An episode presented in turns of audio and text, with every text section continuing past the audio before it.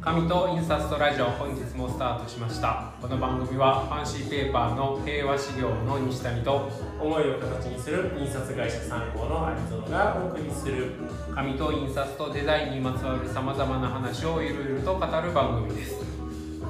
今日も始まりましたね102回102回目今日、はいそういえばはい夕方デザイン事務所に伺った時に新人の方ちょっと名刺交換しますっつって名刺交換したんですけど名刺交換して「あラジオ聞いてます」って言ってくれましたおーありがとうございますそういうの嬉しい嬉しいですよね嬉しいが3割う恥ずかしいが7割ん7割なんだな んか恥ずかしいまあそれはありますけどねちゃんとね聞いてない人に聞いてくださいとかっていうのは言うんですけど、聞いてますって言われるしかも全然見知らうぬん人から「ラジオ聞いてるんです」って言われるとはい「あの感情聞かれてるんだ」ってね本来ね僕ら無口ですからねこんなねベラベラ喋るキャラじゃないですからね アリゾナさんはね僕ちょっとでしょびっくりしましたけど ねこうやって2年もこんな喋る人いるんだと本当ですよういやでもね今日もこうやってリアルタイムに聞いてくださる方もたくさんいて、んはいで毎回ね放送終わってからあのアーカイブを聞いてくださる方もいてそうですみんねなで嬉しい限りですしそういう方々のためにねまたいい情報を今回お届けしていきたいなと思うわけですけどなんかすごい真面目な真面目なんですねなんか西谷さんちょっと体おかしくないそうかえ展示の展示の解説まあそんなのどうでもいいよ、いやだから体重がうんえおとついかなうん、いや普通にいつも通りの感じの飯を食ってはい測ったら1 4キロ増えてたんですよはあれいやあんまり増えないんですよ私い、だってね1週間で1 0 0キロ以上走るわけでしょ、うんまあそんな感じですねですよねとりあえずはだから太りようがないわけじゃないですか普通に考えたら、うんそうそうだから本当にうん年末年始うん暴飲暴食とかまあそんなしないですししたとしてもそれぐらい走ってしまうのでそんな増えないんですけどやっぱそれはだから先週言ってたそのスクワットじゃないやあの懸垂、うーんやりまくってるんでね、いやで肩がいやおかしい肩おかしいですもんワイシャツのラインが明らかにおかしい、そうこれオーダーメイドシャツアリゾナさんおすすめのね、オーダーメイドシャツをした結果ぴったりすぎたから肩張ってるんです よ肩っていうのかこのなんかこうこうねハンガーでいうこの斜めのところがもっこりしてきてやばいですねやめられないので、明確に結果が出るものになると向きになりますかそうらねね、前合計12回まで行きましたけど、ちょっと頭打ちなんで、っていうことは余計はなんとか1314回行かないとってい、どういう意味やなるんでちょっと一回でもこの話ははいキリがない、ギリギリはあるもう触れないんですけど今度あの P- PR させてください、はいえー平和資料のペーパーボイスで、来週の月曜日は7月あ8月29日いからこんにちは9月14日までまあまあ長い間ですけどそうですね展示をやるんですけどタイトルが、えー東京ジオラマファクトリーあなたの知らないジオラマの世界」ということではいジオラマ模型の展示をするんですあんまりちょっと今までにない毛色がねですよね違うんですけどそのジオラマ模型って、まあ、あのいわゆる鉄道のはあの模型ではい風景いとか、はね、街があの街並みを、えーこの東京ジオラマファクトリーさんの紙で、まあ、平和仕様の紙でケンランといはいディープマットってまあ比較的厚くて硬いそうです紙を、ね。あの加工して商品作られてるんで、ままあ、その商品をまあお借りして、まあ、並べるだけではあるんですけど、うんあんまりやったことない展示なのでどういう方が来るのかはちょっと楽しみなそうですね。展示ですので、で普段まあね印刷物としてパッケージとして使われている紙が、うん逆に言うとそのね模型とかを今までふ普段接してない方からして、ね普段普段は印刷物やパッケージに接している方が、あうんこんな風にもそうですね紙って使えるんだっていうそう見方になったりするかもしれないです疑惑があり得るかどうかが謎なんですけど、ジオラマに興味がある人があそもそも神なんだってうんなればいいんですけど、うんこれは意外と難しいんじゃないかなとそうですねもちろんケンランとリーフマットの,、はいあの元の神を展示するんですけど、おおってなるのか、うん多分こっち側しか見ないんじゃないかなこっちってジオラマ模型が展示されてる逆側に神を展示するんですけど、レーザーとかう。んおそらく振り返ることはないんじゃないかなじゃあそこもちょっと要チェックということで、 まあそんな展示を、あのやりますのでちょっとはいプロモーション やばいどっちにも興味ありでも大阪に来ないよね出張してもらったらいいんじゃないですか繊細だからね東京終わったらめちゃくちゃ繊細ちょっと動かしたらやっぱペロって取れ取れたりするので、まあそこはあれじゃないですか厳重梱包うんの費用をうちが出せるかでしょうね、なるそんなかほどで今日のテーマですけれども、はえーこんな時は抜き加工い出ましたね出ました明日からもう抜き加工の問い合わせがもうバンバン来ますよ、あーこれちょっと抜きたいですみたいな、まあ、そんなテーマなんですけども、まあ散々今までいろんな関わり方していただいてはいいる東北事業者の加藤さんに、まあ、今日はいろいろ教えてもらおうとそうですねいうことで、お願いいたします。なんか新鮮ですよね。 新鮮ですね新鮮です普段はね、あのカンペでね死でバがボケとか言われてい る鬼警視がそういや逆にちょっとそっちの音声的なこと心配ですけどね。まあはい、まあまあそうですね、なんでまあ早速、まあ、質問していこうかなと思うんですけれども、そのなんでしょうね抜き加工、まあ、だからそもそもの抜き加工の基本的なところ、っていうところからお聞きしようと思うんですけどだからもうズバリ抜き加工ってそもそもどういうものっていうところからうおんうん聞きしていきたいなそうですね。と。うんまあ単純にえっと四角い紙以外のものはだいたい抜き加工をやってるんですよ。あーでまあ簡単に言うと型でプレスをして抜くみたいな、まあ、プレスして形を作るっていうようなことを抜き加工っていうのが多いですね。うんということはまあだから円形とかそういうのも含めて変形されているものをはい。打ち抜くそうですね。うんとはいえだから普通にだからそう考えたら、えー、と等身大パネル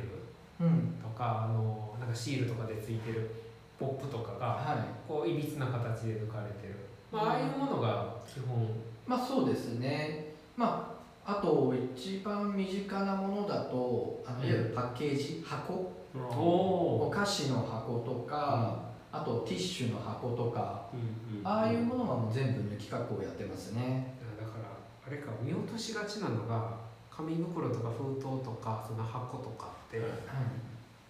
仕上がってるものは直線的だから、う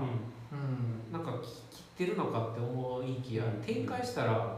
結構どころかかなりいびつな形してますもんね。そうですね。うん、そういうえよくめ私たちが目にするものってそういうことじゃさっき言ったティッシュの箱とかはい。他どんなものがあるんですそうですね。まあ、まあジグソーパズルとんか、ああそそうっかいうものが一番わかりやすいですかそうね。ですねあそうかああーれはま抜きだけ、あれ抜きだけそうですね。まあ本当にいわゆる抜く以外だと、まあ立つ断裁っていうことぐらいしか紙の形を作ることってあんまないので、そもそもはうんまあだから元のサイズがそもそもまあまあ元の紙がある程度の大きさでいはい。まあ、B 企画だったり A 企画だったりあるんで、そのまま使うことってこれ基本的にはないですもんねうん紙って何らかの形で切るなり抜くなりうん。うんまあだからだって B1 ポスター作るにしたって司法は仕白黒板の紙からは切るわけですから、はいうん切るか抜くかでい、うん、形を整えていくわけですね。そうですね。うはい。じゃあそのまあそういう抜き加工を、はい。えー加藤さんのところではされてるわけですけど、はい。その東北修行さんでやってるお仕事ってはい。どういうなんか倒しとかはいビクとかはいトムソントムソンとか聞くんですけどはいいまいちよくわからんのですよですよねははいい、ここでもう今日の一番の山からもう来ちゃうんですけど、ははいいおほうほえっとまず大前提として、はいえっと、ビクとはいトムソンって呼ばれてるものなんですけうど、よく聞きます、はい聞きますね、うんこれはう、んえっと、同じものを指しています、うんはい、そうなのそうです、うんビクとトムソンは同じで、はいで関東はビクと言われは関西はトムソンと言われてますいで肉と豚みたいなもんあもっと一緒ですもっとちあれです同じですいや全く一緒ってこと、全く一緒です言い方だけ違う言い方だけが違いますもうまだからその東京でいうと肉まんが大阪行くと豚まんになるあーそうそうそうそんなこそそっちの方が近いです、へーはいえあそうなんだ、まあまず、まずそこまずそこねそうですね、うんまあちょっと内情を話すと、はトムソンはトムソン社っていう会社が、まあはいそういう機械を作った会社があって、で関西は、えーあすいません関西がトムソン社はで関東がビクトリア社っていうところが機械を作って入れたっていい、う、おーでその機械メーカーの名前がそのまんま加工の名前になったみたいな、はうんそれで解決しそうなもんですけど、そこにややこしい要素ってあるんですかねここからがちょっとややこしくなるんですが、はいおうはいえーまず今お話しした、うんえービク・トムソンはいの機械の話をしたんですけど、うんおうはい、一緒なんですもんね一緒ですで、えーまずここで,、えーとですね、加工の名前ですねいはビク抜きいトムソン抜き、うんこれ一緒でし同じなんですけどこれはいわゆる加工の名前なんですねょ、はいおこれが一つでもう一つ、えービク機トムソン機うんこれ機械の名前なんですうね、んううんそうだねでもう一つうんビク型トムソン型、うんこれ型の名前なんです、うん一緒なんでしょ全部一緒ですうんはで今言った3種類いうんを、えー全部つなげるとビク型を使ってうんビク機でうんビク抜きをするっていうのうんうがん正式な早口言い言葉方じゃじゃなないでいですすかか、はい、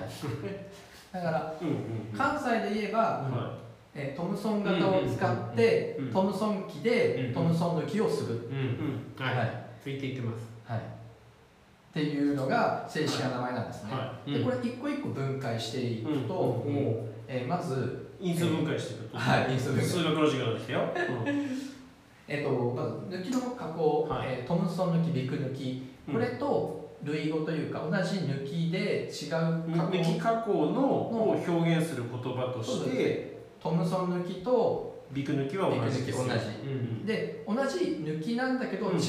抜き加工のことはいはいはをいし言うのが例えばブッシュとかトムソンとかあブッシュとか、うんあと、えーポンスって言はわいれはいる、はいうんそういう抜き加工があります、うんうんうんはいこれ種類違うなこれが種類違います、はまあ、ブッシュっていうのは1枚ずつじゃなくてはいな、まあ、封筒なんかで使うい、うん紙の束を一気に抜いちゃうやつですそうよですねねズボーンズボコえー、と一番わかりやすいものだとトランプとかあ牛乳の蓋、あーえーアイスの蓋とかうんあああいう単純な形で大量に作っていくものなんかはブッシュでやってきますーねあシポンスは本数は、まあ、それに近いものなんですけど、まあ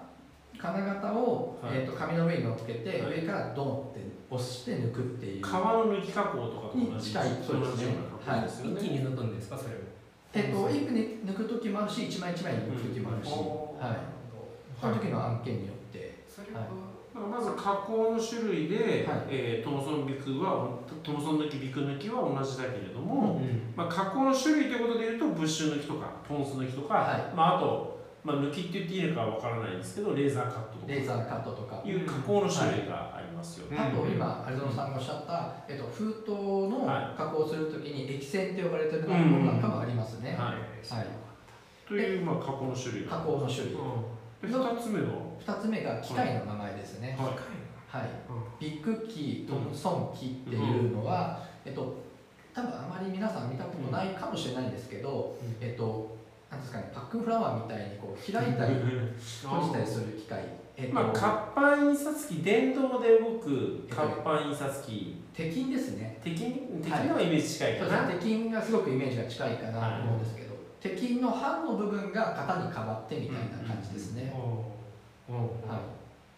それががこれがビクッキートムソンキーって呼ばれてるものです、あそうなんだ、はいじゃあこの今さっきの抜きの加工でいうとブッシュやポンスだってありましたけど、はいこの機械の名前ではい、同じよう同なじジャンルに属する言葉そうそういう言葉だと例えば倒し、はいうんえーとまあ、アップダウン機とかって言われてるんですけどはいはいは倒いしとかあとは、えー、とオートうんうんうんとかあとハイデルとか、はいはいあとプラテンとかっていう、ああわかりますこの辺がいわゆる機械の名前ですね倒しっていうのはそのなんだろう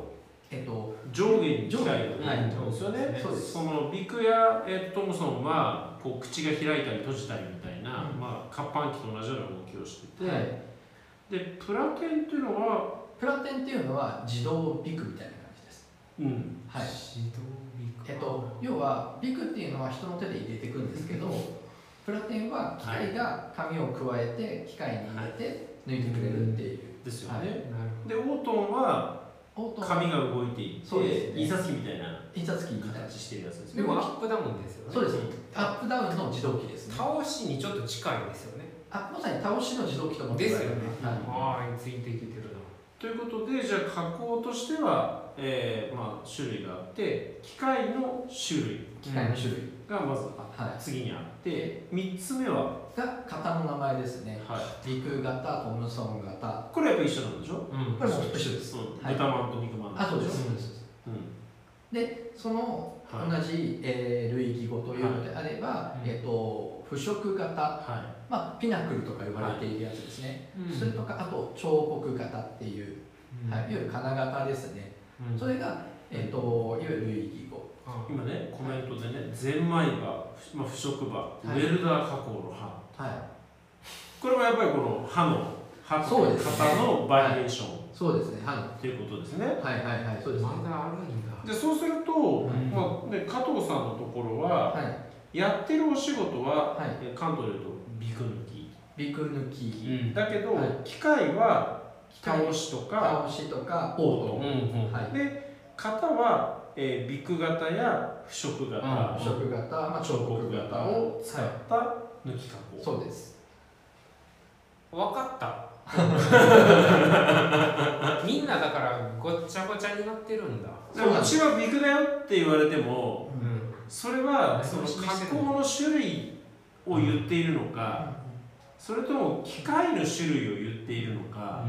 歯の種類を言ってるのかっていうことが前提条件違うまま話してる可能性があると思そうんうでですねすねそうですねはい、だから分かんなかったのかうんうんううんなんるほど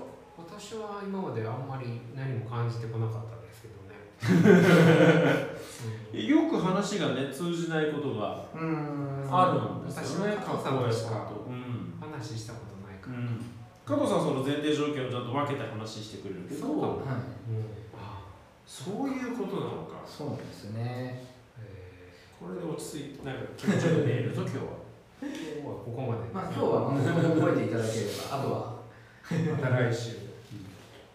で、まあ、そんなは抜き加工の機械で、はあのまあ、実際こう加藤さんと一緒にお仕事をして驚いたのが抜きって、まあ、要するにプレスをするからい、うんはい、その時に合わせてこんなこともできるよなんていういつもとんでもない合わせ技を教えてくれたりするじゃないですか。そうですね。うんえーまあ基本的なことで言えば、抜きと一緒にえ筋折り筋とか、あ半切れ半分だけ刃を入れて折るみたいなあはいとか、あとミシンですね。切り取りミシンとかのミシン加工。うんあとジッパーですね。あのお菓子なんかビリビリビリ。はいあああいうものは抜きと一緒にできます。あの肩に一緒に埋め込んでしまうってこはいとです、。まあ、刃と、刃と、いわゆる刃物と同じような作りなのでー、うんはいじゃあそれが基本で、はいで、えー特殊な工法としては、えーエンボス、デボス、いわゆる空押しですね。はいはいああいうものも、えー型に土台をつけて、刃をはめ込めば、一緒に、抜きと一緒に加工ができるっていうこともあります。非常に多用させていただきますだ例えばその断裁をして二つ折りにする冊子があります、はい紙をね、はで断裁してかはらい筋か厚紙だから折り機で折れないから筋加工を入れますよっていう時だったらうん場合によっては断裁をせずにはい刃を作ってしまって抜き加工をしてその時に同時に、えー筋も入れちゃうっうんていうようなこともできちゃうってことですそうですねそうですよねまあうんその案件によって、うんはいうん、うん、実際私が加藤さんのところで頼んだのは紙のファイルではいでロゴをデボスでガツンと押してもらうっていうやつは、うんあれこそ筋押しとははい歯とはいデボス版の3つの合わせ技ですそういですねでこれまたねこれからこう触れようと思ったことをきちっとこうコメントいただけるわけですけども埋め込みで片押しもちゃんと相談しないと歯と喧嘩しちゃうあーまさにねまさにそうなんですそうよなんですよねね今の、うんあそうそう本当にもうその通りで、もうはいあの歯と喧嘩要は歯と歯の間に多少隙間が必要なんですね、うんうんはいこれはそのなんだあの取れやすくするためのゴムみたいなものそうですねゴム,、はゴムが入ったりとか、はいはいはいまあ、あんま近すぎちゃったりすると,、えーとまあ、干渉しちゃったりするので、うんうんはい、だからぜどんなものでもできるってわけではないんですよね、うん中によよあのデザインによっては、えー空押しをしてから抜くとか、うん抜いてから空押しをしなきゃいけないデザインもあるのでうんそれは要相談っていう感そうじですよね条件があめあえあればば、あれば要は1工程1回ガチャンって抜いてできるので、うんまあ、ちょっとお得だよっていうそうですねだからここが結構難しいのがこうデザイナーさんが相談する先がまあ大概の場合印刷屋さんじゃないですか、で印刷屋さんの営業マンの人がその先の抜き工程を理解してるとは限らないんですよねまあしかもそんなそうそうそう詳しくまではねそうするとその抜いた時に一緒に合わせて折り加工もできる、うんでもこの場合このデザインだとできないとかっていうことまではうん理解してないケースの方が多いんですよねそりゃそうだからそうするとあのいやこの加工はできませんみたいな話になっちゃったりとかそうですね、そういうことが結構起きますうよね、ん、きますねだうんこれはでもあれだな抜き加工が入る場合は加藤さん東北使用者さんに直接相談した方が、うんまあ参考さんだったらいいんでしょうけど、うん間に入るにしても直接するにしてもそうですね、でもまあちょっと身近なところでってなったらうん直接の方がいいかもしれないですね。うんうんうんうんそうですねうんあとその抜き加工ではい意外とこれはできないんだみたいなことってあるんですかえっとですね例えば、えー斜めのカットですね紙に対しうんてうん斜めに切る、一番わかりやすいものだと、えー賞状とかの台紙、はいあのが額装しますよね賞あ状あああれれに賞状の部分って斜めにこうカットされてるじゃないですか、うん45度カットは抜きでもできないんだあれ抜きだとできないんですよ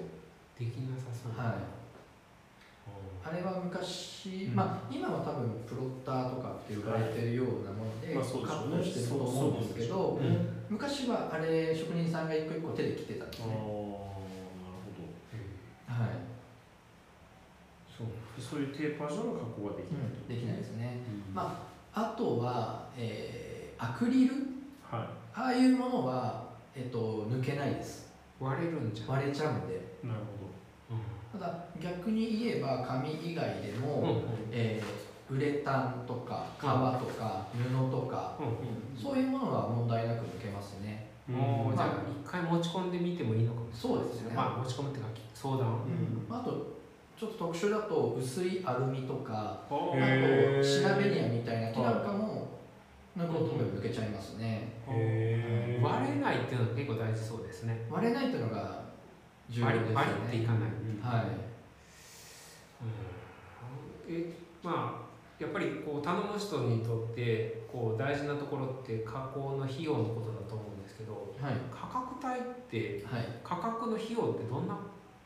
価格じゃない費用ってはいどういう出し方されるんですかえっとまず一番最初は型台ですねまずうん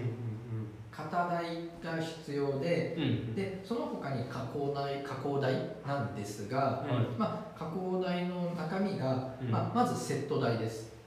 型をセットし機械てにセットして位置出しをし打たりちと出しかをして紙の厚さにちゃんと抜けるよう抜けるようににはい厚を調整して、調節を、うんこの調節をするのが結構大変です、はい大変ですよね、はいあれね、型調整はい、いわ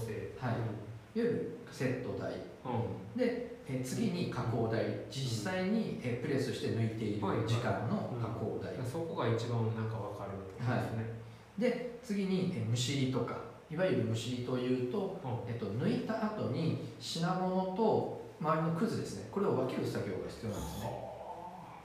はあはい、この辺の費用が、えーまるっと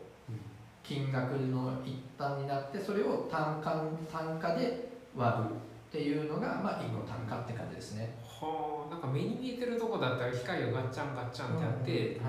は例えば1,000万円通したらいはいかけるいくらみたいなことだと思ってたら、はいそんな、まあ、そりゃそっかむしりって要はあのプチプチってつないでるところをうんうん外していく作業ですねはいあれもやってるんですねやってますねなので、えーいわゆるロットが少ないと結構このセット代っていうのが重たくなってきちゃうんですね、うんそうですよね、はい、だから単価が高くなってしまううんで数が増えれば増えるほど要は加工代とかむしり代っていうのはその分増えるけどセット代の部分が数で割るので単価が下がってくるっていうような、まあ、大雑把に言えばそんな仕組みですね。うんで型が結構またね大きさによって変動しますけどそうまあです数よね万からっていう型感じになのりますよね大きさ刃の長さあと曲げの数とか複雑さか複雑さですねなのでこれもまた一概にうんいくらって言えないのが現状ですああね。そっかあ今日のこのラジオを聞かれた抜き加工したことがない人もね、なんかこうちょっと挑戦してみたいと思ってもらえるようななんか抜き加工でなんか今までね今上げてきたようなものを、まあ、メインで作られてるんでしょうけどはいポップとかねはいなんか全然違うものとかも作れなんか結局プレスしてるようなもんだから、うんうんはい、なんかねお皿みたいなのが作れたりとか、そうですなんかね、面白いなんですよ利用方法があるんじゃないかなっていうふうにま思ってあ、るんで結すけど、構ありますね、それこそお皿みたいなものを作ったこともありますし、えー、とそのまま版にインクくっつけて、あのいわゆる活版印刷、でっかい活版印刷作ったりとかっていうこともしうんやったことありますし、そこはだからその機械をどう生かすかは、まあ、使そううで人すによってねいや、は中間だったあな。っちゅう間です ねちょっとディープな抜きの世界をうん今日はそうですね、ディレクターケイシに語っていただいたわけですがビクターケシカでもこれから音楽入れるんじゃないですか、うん演奏あそうね、入れなきゃいけな い忙しい。大変だな3人でやってるとでこのディープなのまた来週もやるんでしょ断裁でそうか断裁でいきましょう断。裁で30分持つのかっていうねまあでもなんかありそう。うん、うんそんな気がしうますちで言うと断裁の費用の出し方とかも含めてね。そうですねうん。まあでも30分持たないんじゃないかな。まあそしたら西谷さんの筋肉の 話実際ここであの懸垂やってもらうとかねそんな感じでいきましじょゃうあ、じゃあ頑張って男性のネタを見つけよう。はいいきますということで、えー本日もお聞きくださりましてありがとうございました。完璧ですねこれやめよう、勘弁はやめよう。本日もお聞きくださりましてありがとうございました。この番組はファンシーペーパーの平和主義を目指したりと。思いを形にする印刷会社参考のアニソロがお送りしましたではまた来週。ささようなら。あーい ちいち言わなくてもいいじゃないですか。ルーティンなんですから。見てないん です。俺を出すことで終わるんです。いやいや、もうこれ言っとかないと。